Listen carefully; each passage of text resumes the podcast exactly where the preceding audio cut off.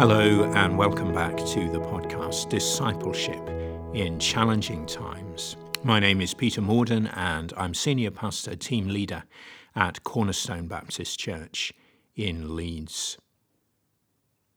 Today, we continue to navigate our way through Matthew's Gospel, landing on particular passages and commenting on them. And today it's just a few verses, Matthew chapter 13 and verses 10 to 12. We come to our good and gracious God in prayer.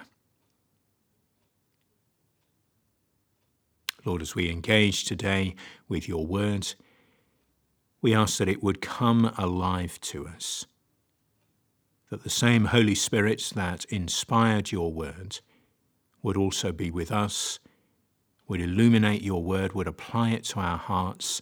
And Lord, may you do your transforming work in us.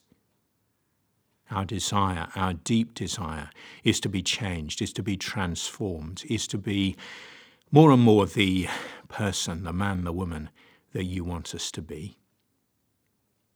So, Lord, be with us as we pray and be with us as we read. In Jesus' name. Amen. So, Matthew 13 and beginning at verse 10. Just a few verses, as I said, clipped out, as it were, from Jesus' teaching the parable of the sower. The disciples came to Jesus and asked, Why do you speak to the people in parables? He replied, Because the knowledge of the secrets of the kingdom of heaven has been given to you, but not to them. Whoever has will be given more, and they will have an abundance. Whoever does not have, even what they have, will be taken from them.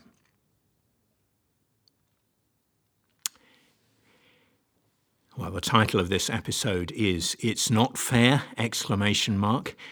And this does seem grossly unfair, doesn't it? Those who have will have more, and those who don't have, even the little that they have, will be taken away.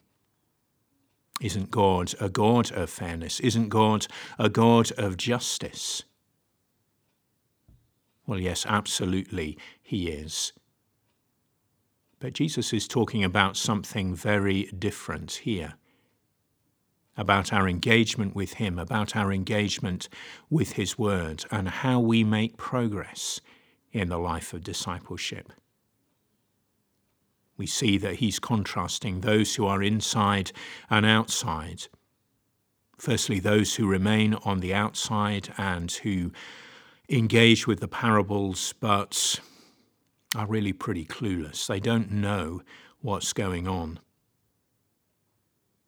And then, on the other hand, there are those who are close to Jesus, those who have responded to his gracious invitation to come on the inside, to listen not only to the parables, but to their interpretation, to get close to Jesus and to learn from him.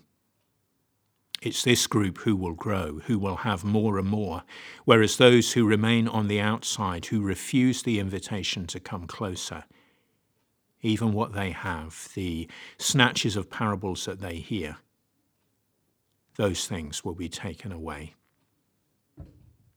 We might compare two people who are coming to God's Word, the Bible, and studying it. I'm going to call the first person Fred, and yeah, he opens his Bible sometimes, and he's even studied it in an academic institution but he tends to do it in a very cool and detached way. He's actually become quite disapproving of some of the things that he has read. And although he's spent time with it, certainly in the past, the Bible is essentially a closed book to him. God gets further and further away. So that's Fred on the one hand. On the other hand, you have someone who I'll call Frida. And she opens her Bible regularly, certainly as Fred once used to do. but she really loves Jesus. She is a faithful worshipper. She doesn't always understand what she reads, but what she does understand, she seeks to put into practice in the power of the Holy Spirit. She's not quite as academic as Fred, but yeah, she really does love the Lord. She longs to get into His Word. She prays for God's help. And what she finds is that as she puts things into practice, she understands more.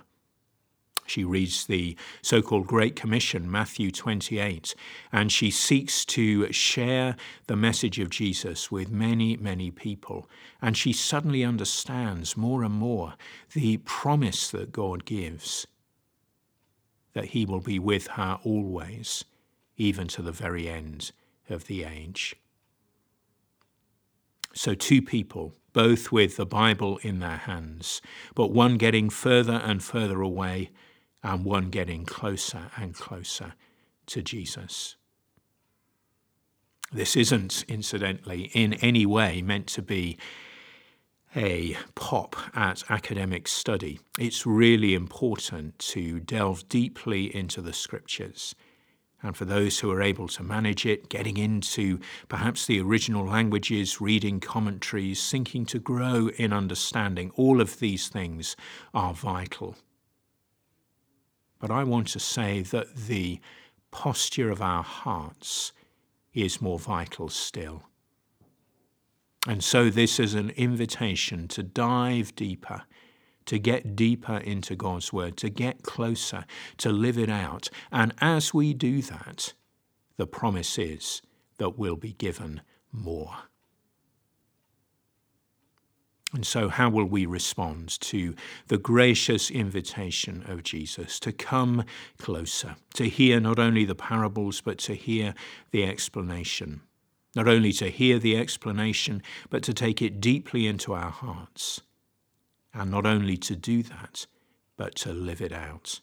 As we respond to these invitations, as we respond in the power of the Spirit, we will find that more and more and more is given to us by our good and gracious God.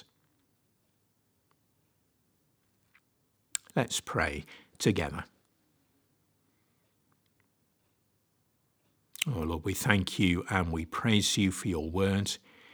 And we praise you that you invite us to dive deeper.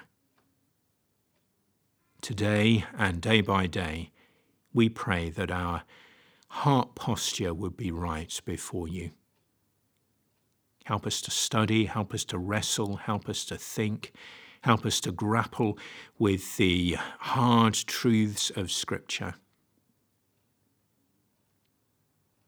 But Lord, also and especially, help us to be faithful worshippers of you, following the Lord Jesus wherever he leads. Thank you that your invitation to us to come closer comes with a promise that as we do so, more and more will be given to us. And so, Lord, help us to pursue you through your word and by your Spirit. We ask it in Jesus' name. Amen.